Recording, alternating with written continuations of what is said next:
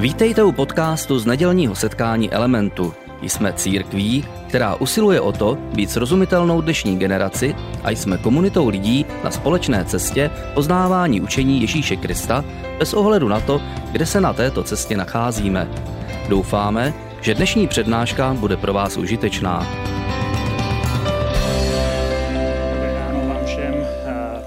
Lukáš a budu vás dneska provázet eh, eh, tohleto vánoční bohoslužbou. Vítejte na Vánocech v centrále. Vánoce jsou nejpopulárnějšími svátky v roce. Jsou to svátky, které každý má rád, i když vlastně neskrývají svůj náboženský původ, pokud se o ně jenom trochu zajímáme a jenom trochu vidíme, trochu, co znamená ta výzdoba, nebo co se vypráví o Vánocích, nebo co zaznívá v písních o Vánocích, tak Vánoce neskrývají svůj náboženský původ a přesto i v naší zemi, která se považuje často za ateistickou nebo za zemi, kde lidé věří, že něco možná nad námi, ale nejsou si moc jistí, co to je a mají odpor k organizovanému náboženství, často z dobrých důvodů, tak přesto Vánoce v nich něco rozechvívají, protože je to velice důležitý a krásný příběh. Vánoční příběh je krásný příběh, je přímo takový poetický, protože je to příběh, kdy Bůh přichází na zem v podobě dítěte. A všichni, nebo alespoň většina, mají rádi děti. Každý zdravý člověk má rád děti. A líbí se mi, jak moje oblíbená kapela YouTube zpívá v jedné písni, že a, svoboda voní jako vrcholek hlavy čerstvě narozeného dítěte, což je trošku zvláštní text, když se nad tím zamyslíte ale je to proto, že dítě je zázrak. Každé dítě, které se narodí, je zázrak. Děti nejsou pasová výroba. Není to jako, že se někde vyrábějí a montují se součástky a přidávají se tam části do těla a to dítě nějak jakoby pak funguje a vypadá. Každé dítě je zázrak. Každé dítě je připomínka, že život je křehký a že je zázrak. A proto dává smysl, že dárce života přišel na zem v podobě zranitelného dítěte. A, a ne jako nějaký vysadek, nějaké vesmírné lodi, nějaký mocný mimozemšťan, který přichází, aby dokázal svoji sílu tím, že přichází jako ničitel. A o to češí možná je slavit Vánoce v letošním roce. V situaci, ve které se nachází naše země právě teď, v posledních několika dnech. Scházíme se jenom několik hodin po masakru v Praze na Filozofické fakultě.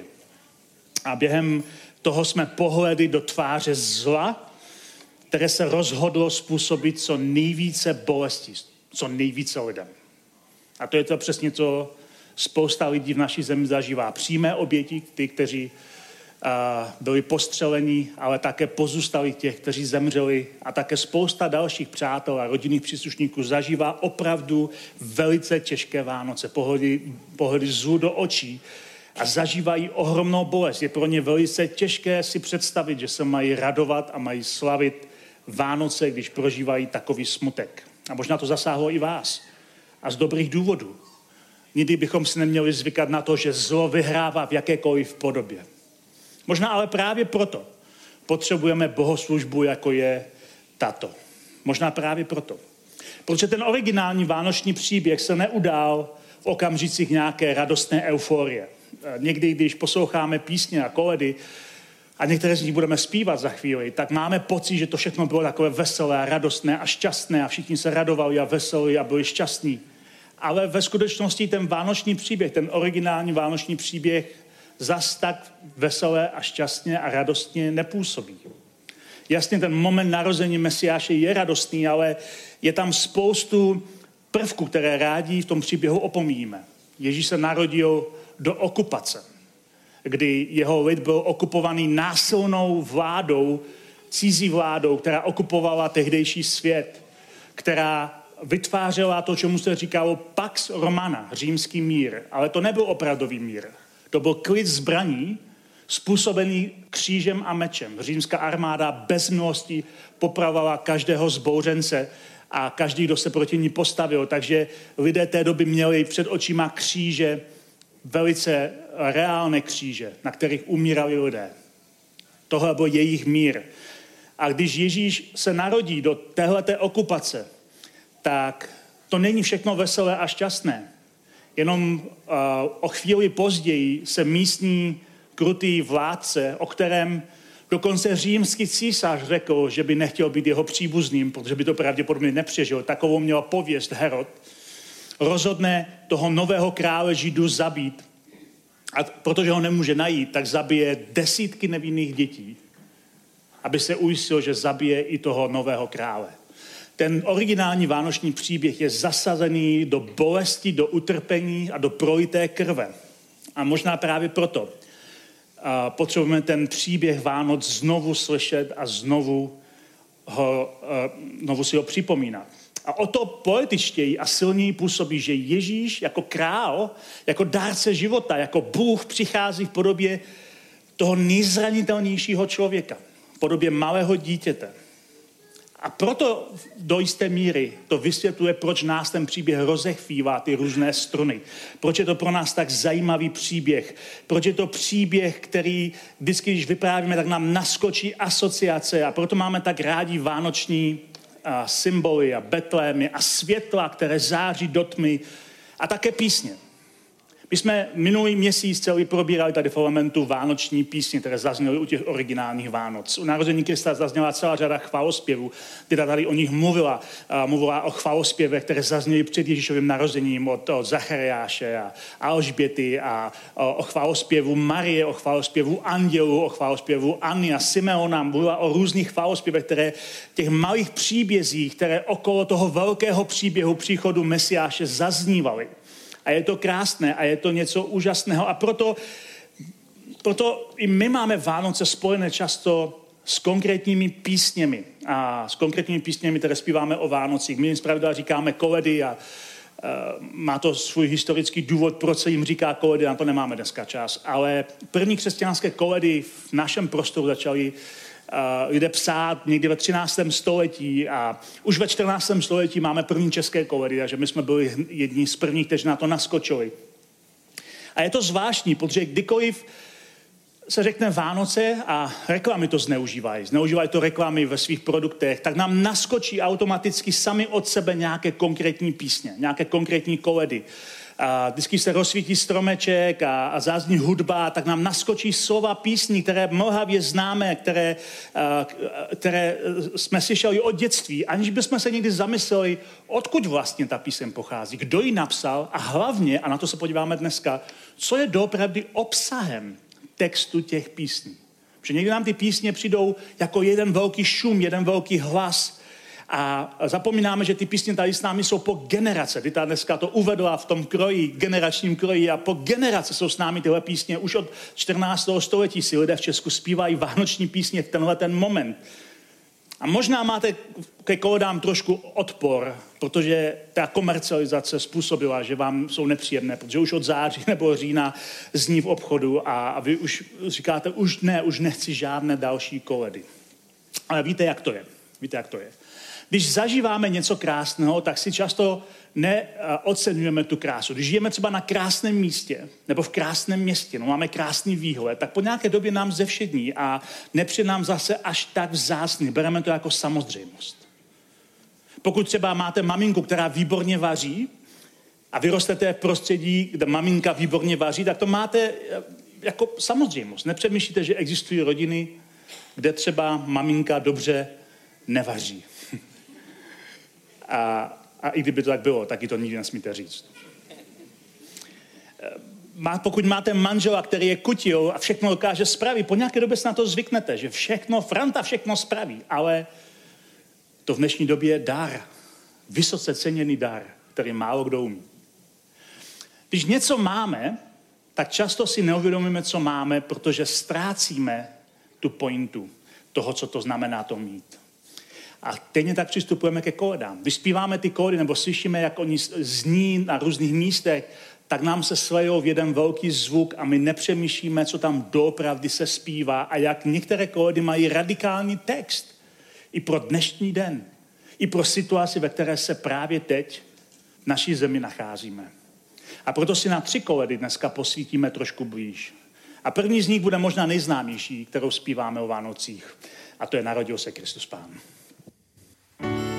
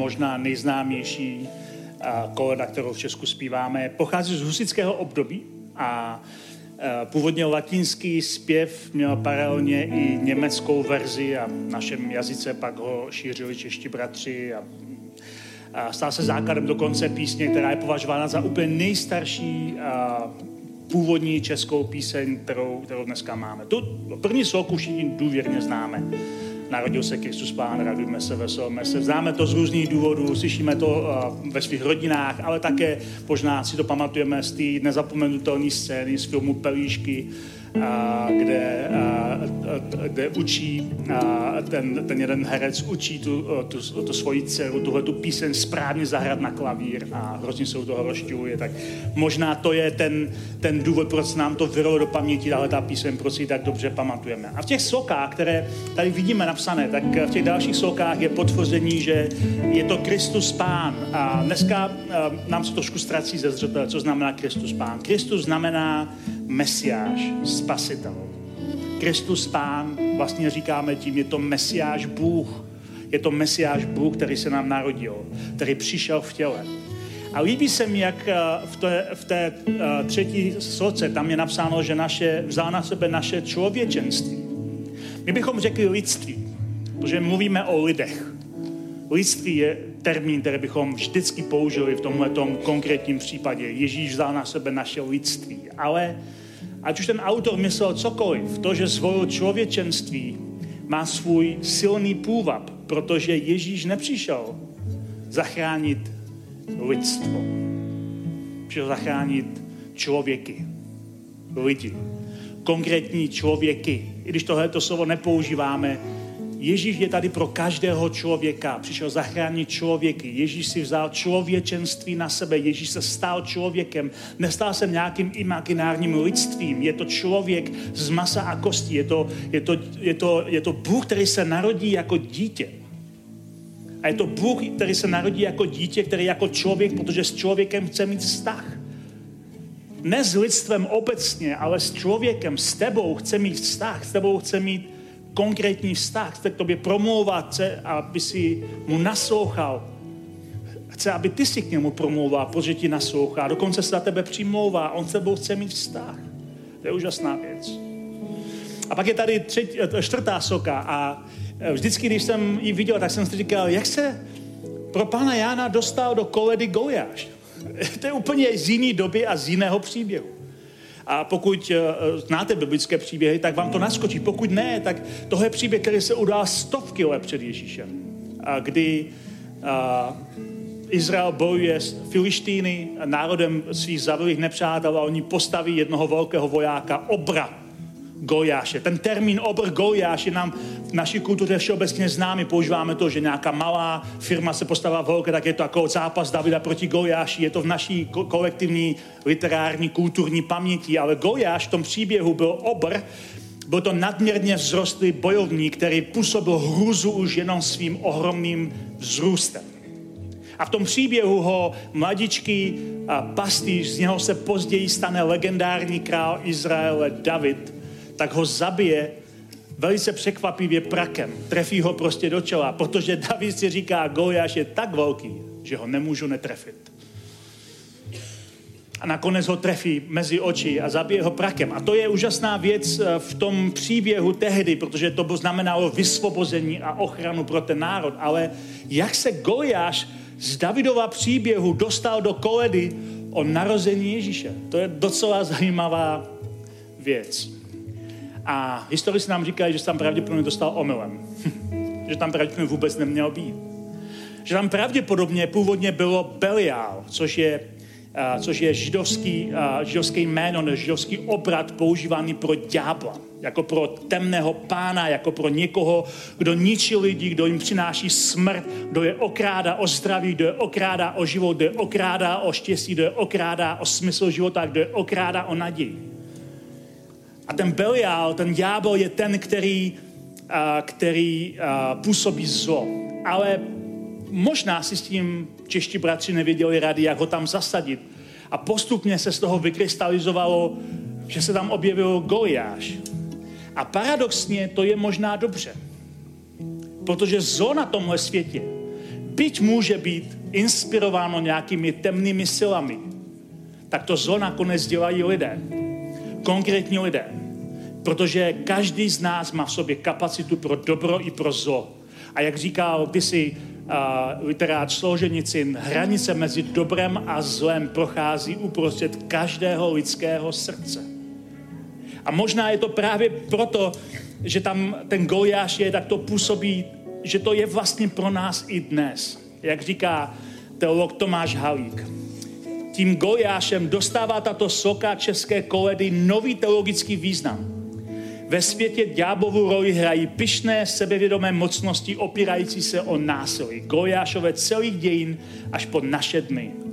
Vánoční evangelium nám však říká, že do dějin stoupil syn Davidu v podobě bezbraného dítěte v jeslích.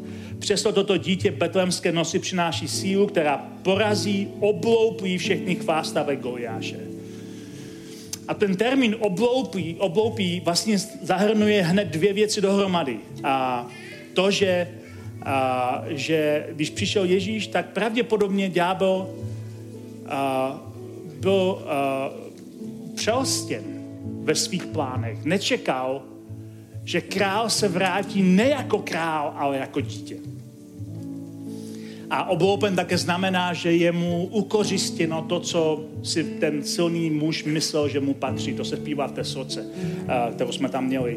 Že člověk byl vykoupen, byl zachráněn od moci Goliáše. Temný pán, ať je jakkoliv silný na pohled, neobstojí před zranitelným dítětem. Temné síly to mají spočítané. A to je přesně námětem Evangelia, té dobré zprávy o narození Ježíše.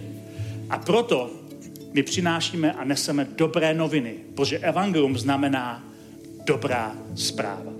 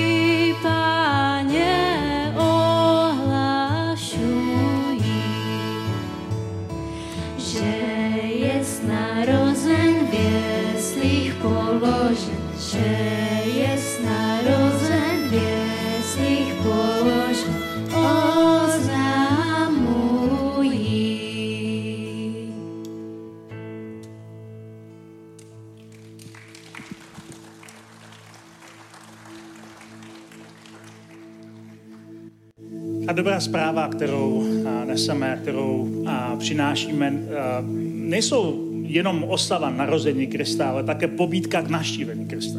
A to je příběh Evangelie je vlastně o tom, že narodí se Ježíš někde je uložený do žvabu, kamenného žvabu, který se v Betlémě používá pro napájení zvířat, protože nikde není místo pro něj, nikde není žádný prostor, žádná místnost, žádný hotel. A v tom příběhu, v tom příběhu od začátku, a to se zpívá v těch koledách, přicházejí lidé Ježíše pozdravit. Anděle přišli, pozvali pastýře, pastýři se sešli, mudrci přinesou dary, mudrce ponoukne k cestě dávno před narozením Ježíše hvězda. A tak ten příběh aspoň o tom vypráví, ať už to byla nějaká kometa nebo cokoliv. Prostě mají pocit, že toho je směr, kterým se mají vydat. Ale pastýře ponoukne a, anděl. A oni vidí anděly, tož není zrovna obvyklá věc. A o tom mluví Evangel Lukáše. Pojďme si přenout pár slovy, co, co oni slyší. Oni, oni najednou slyší toho anděla, jak proklamuje, co ta dobrá zpráva znamená. Říká, sláva na vysostech Bohu, a na zemi pokoj lidem dobré vůle. To je to, co pamatujte, ten příběh se odehrává v době okupace, v době násilí, v době bolesti. A to je to, co ten anděl říká. Bůh vám říká, že slavná věc se stává a přeje vám pokoj na zemi. Pokoj je to, co nejvíc potřebujeme a to je důležitá věc. A zároveň a jim říká, že se Betlemě narodil ten, kdo ten pokoj přinese a dává jim klíč, jak to mají poznat, podle čeho poznají, že to je ten Mesiáš. Říká jim, a toto vám bude znamením, najdete děťátko zavinuté do plenek ležící v jeslích. A pastýři byli možná chudí, ale rozhodně nebyli hloupí.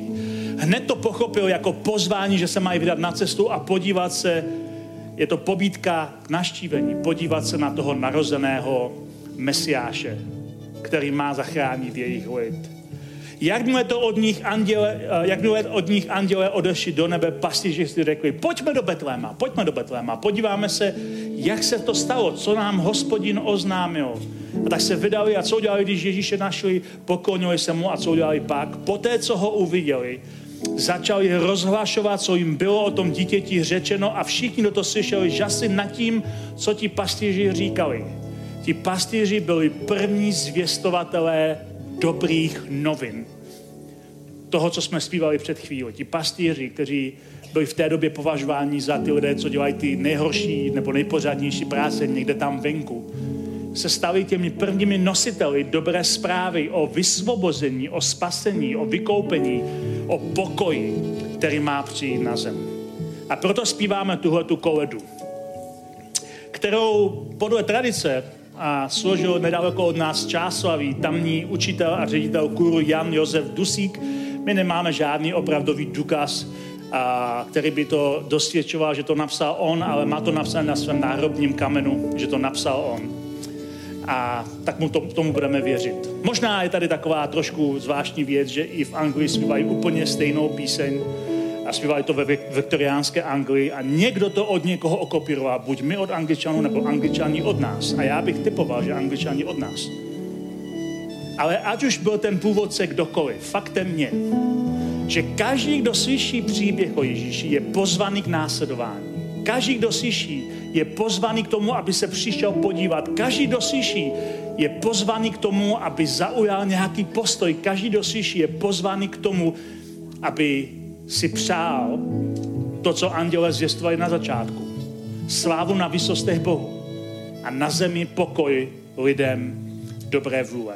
Každý z nás totiž touží po štěstí. To je hlavní motivátor našeho života. Víc než prosperita, víc než všechno ostatní. Toužíme po štěstí, toužíme najít něco, co nám dá smysl. A podvědomě každý z nás hledá Boha který nám dává štěstí.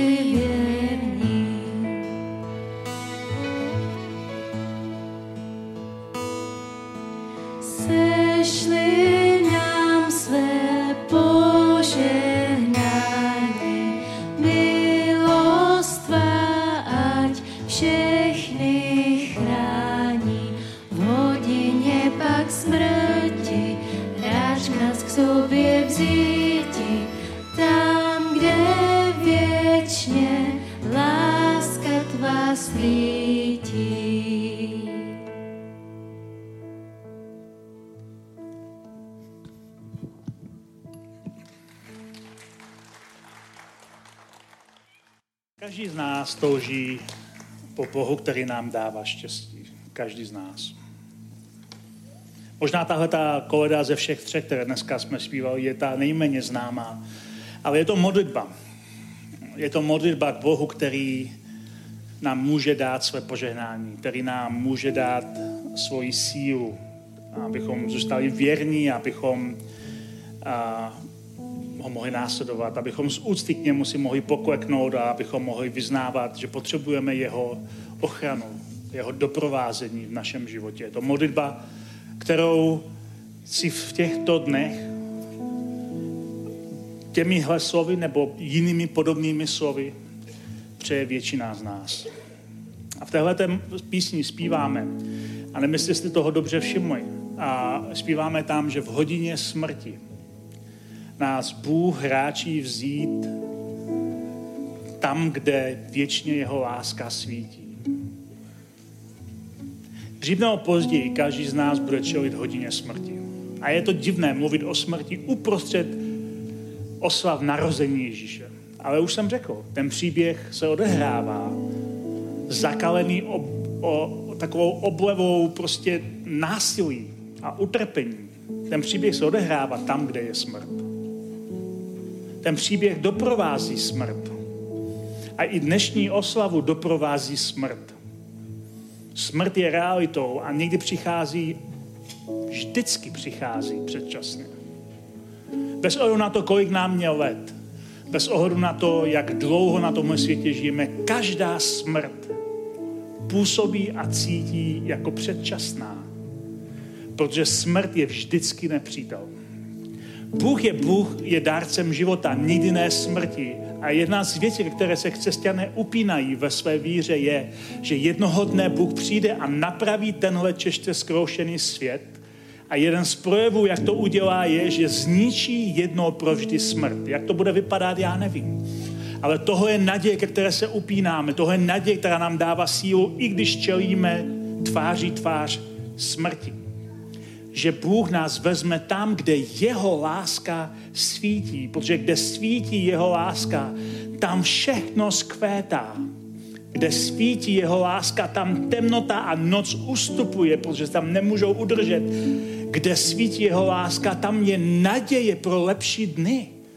Tam je naděje pro lepší, otevřenou, úžasnou budoucnost, ve které nás Bůh doprovází kde jeho láska svítí, tam temnota nemá žádnou moc. A tak mi dovolte na závěr, a ještě přijde Dita, ještě budeme zpívat jednu píseň, ale na závěr mé promluvy mi dovolte, abych se za vás pomodlil a jak ta píseň je jako prozba o požehnání, tak já vás chci požehnat.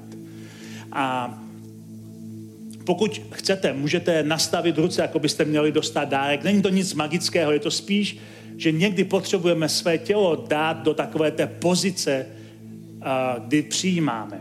Protože někdy my stojíme před Bohem takhle a říkáme si, bože, dej nám něco, ale tváříme se a náš postoj vytváří dojem, že nic nechce. Ale my chceme. My chceme Boží požehnání. My chceme, aby Bůh nám něco dal. A jestli chcete, můžete nastavit ruce, jako že dostanete dárek a já vám požehnám. Na závěr této promluvy požehnáním pro dnešní den, ale také pro celý příští rok. Já vám chci požehnat, abyste mohli přijmout boží pobídku k naštívení jeho syna, který se přistěhoval do našeho sousedství jako zranitelné dítě. Žehnám vám, abyste přijali dobrou novinu, že Goliášové tohoto světa, všechny tyto přízračné síly temných mocností, které ovládají svět, byly obloupeni synem. Přijměte a buďte požehnáni tím, že Goliášové, ať vypadají a jmenují se jakkoliv ve vašem životě, že nakonec budou tím synem poraženi. Žehnám vám svobodou a vykoupením od těchto gojášů, kteří nahánějí strach, ať se ve vašem životě jmenují jakkoliv. Nemoc, smrt, bolest, chudoba, samota. Gojášové můžou mít různé podoby a já vám žehnám, abyste získali svobodu a vykoupení od těchto gojášů, ať se jmenují jakkoliv. Žehnám vám, žehnám vám, aby vás Bůh naplnil svým štěstím. aby Bůh vám dal sílu a chránil vás. Aby vám dal milost a doprovázel vás každý den, každý krok vašeho života. Že nám vám, vám jeho přítomnosti tak, abyste zažili čas. Dávno předtím, než budete čelit smrti. Čas, kdy jeho láska bude ve vašem životě svítit a nikdy nezhasne. Žehnám vám tyto Vánoce silou a boží blízkostí. Amen. Přeji vám krásné Vánoce a děkuji, že jste dneska tady s námi.